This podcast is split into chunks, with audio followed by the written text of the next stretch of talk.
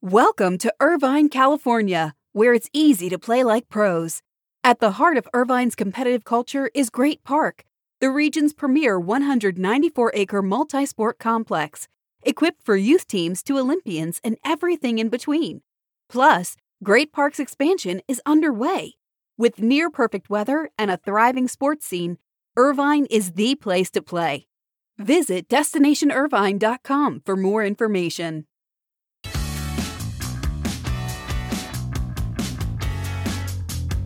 We're going heavy on college sports today in the Morning Buzzcast, coinciding with our Intercollegiate Athletic Forum. Started yesterday, continues today, and tomorrow. You can still sign up by going to our website. Today is Wednesday, December 9th. Good morning. I'm Abe Madkour. This is your Morning Buzzcast. Starting with Michigan was going to be without 45 football players this weekend in their game against Ohio State. That, of course, led to the cancellation of that game.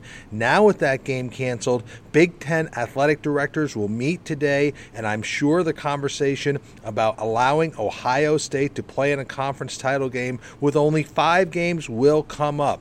If you watched ESPN CFP selection show last night, you saw committee chairman Gary Barta, who of course is also the athletic director of the University of Iowa, speak very carefully with ESPN's Rece Davis about Ohio State's situation. But again, that discussion will surely come up on the Big Ten's AD meetings today, and I do anticipate Ohio State being in that final mix. Staying with college sports, I sat down with NCAA President Mark Emmert yesterday to kick off our conference for about 20 minutes. We touched on a lot of things. Two clear messages from President Emmert that I took away. He wants congressional action on national NIL legislation, and he's been very impressed with the third party agencies who are vying to administer the name, image, and likeness guidelines on behalf of the NCAA. Now, they'll go to Congress after Congress is set and brought back in January to try to get that national legislation. That would, of course, would override all these state measures that have been appearing, most notably Florida and California. He anticipates a decision on a third party agency sometime in January. Point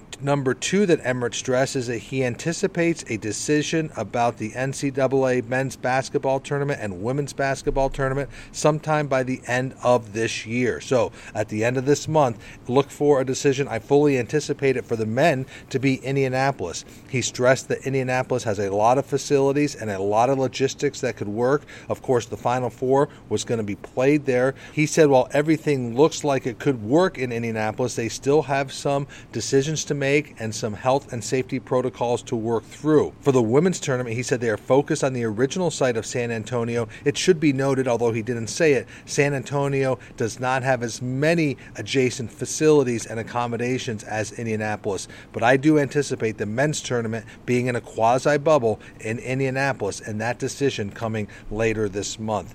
Our Michael Smith looked at the search for the ACC's next commissioner in his SBJ College newsletter last night and really laid out that there could be a surprise candidate emerging because many of the favorites aren't going to be considered, apparently.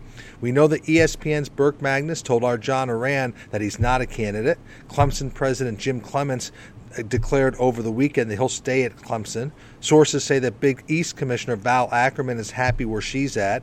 There was some buzz about U.S. Military Academy Superintendent Lieutenant General Darryl Williams, but that does not seem to be gaining any momentum now. And there was a school of thought that Oliver Luck would be a favorite, but right now his name hasn't been in the mix, apparently, according to Michael Smith's sources. He does wonder if some leading ADs with experience in the ACC could emerge.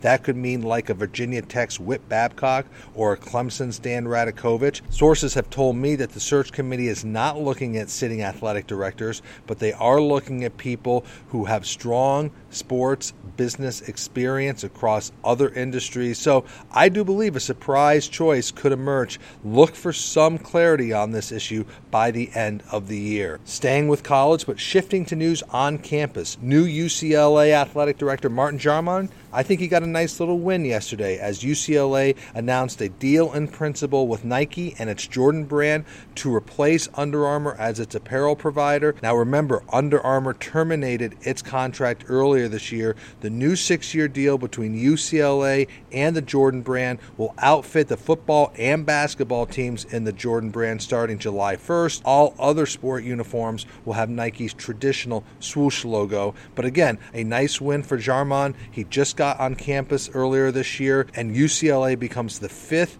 university overall to do a deal with the Jordan brand, joining North Carolina, Michigan, Florida, and Oklahoma. There's still a lot of credibility with the Jordan brand among recruits, so that is a nice deal for Martin Jarmond and UCLA. Moving over to the NBA, news broke last night that the NBA's health and safety protocols for the upcoming season will mandate that all coaches, including head coaches, wear masks at all times when coaching. That is a different policy that the league had during the league's summer restart in the bubble in Florida. The NBA and the Coaches Association also agreed to allow a more casual game attire, no longer requiring coaches to wear sports jackets. Coaches will be allowed to wear polo shirts and some business attire, but but but do not expect any Bill Belichick cut off hoodies on the sidelines, as the NBA will reportedly disallow sweats, sweatpants, and jogging pants. Staying with the NBA, not that this is a surprise, but it should be noted because in a truncated season, in the tight schedule windows that the league and the teams are working with, the league will continue its policy around nationally televised NBA games, stating that teams are prohibited from resting healthy players for high profile, nationally televised games. Teams that do rest a healthy player will be fined at least $100,000. So, that again is a continuation of a policy that they want the best players, they want the stars always playing on nationally televised games. They're not going to change that rule, even in a truncated, shortened season where rest is at a premium. Also, the league stated that teams should not rest multiple healthy players in the same game and should not rest healthy players when playing on the road. Again, these are not new policies, they are a continuation of existing policies. It does speak that they want their best players, they want their star players playing as often, and certainly when they're on road games, and certainly when they're on national television. Again, not new policies, but certainly noteworthy that the NBA is continuing with these policies during such a change in their season.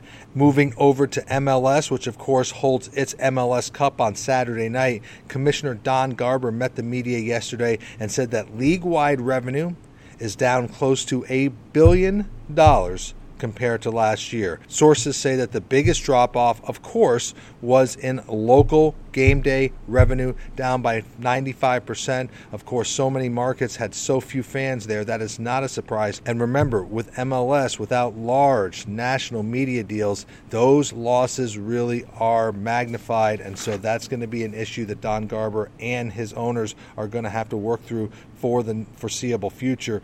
A couple of other things from Garber. He said the league is still targeting an early to mid March start to the 2021 season, so there won't be much of a break.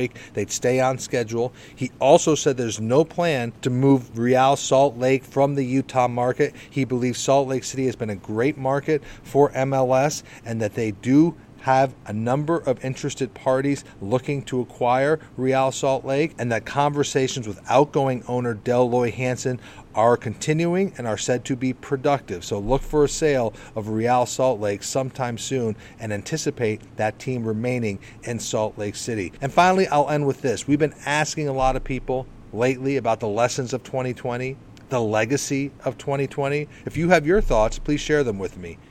But Tampa Bay Rays owner Stu Sternberg said the impact of the 2020 season will be felt for a long time. He said it's going to be three to five years before we get a clear understanding of the new normal, citing local and league wide revenues, ticket sales, fans returning to live games, businesses developing, sponsorships being bought, and other data points. So Stu Sternberg seeing a three to five year impact from 2020. So that is your morning buzzcast. Today is Wednesday, December 9th. A lot going on on this day. I'm Abe Madkour. Hope everyone has a great day. I'll talk to you tomorrow.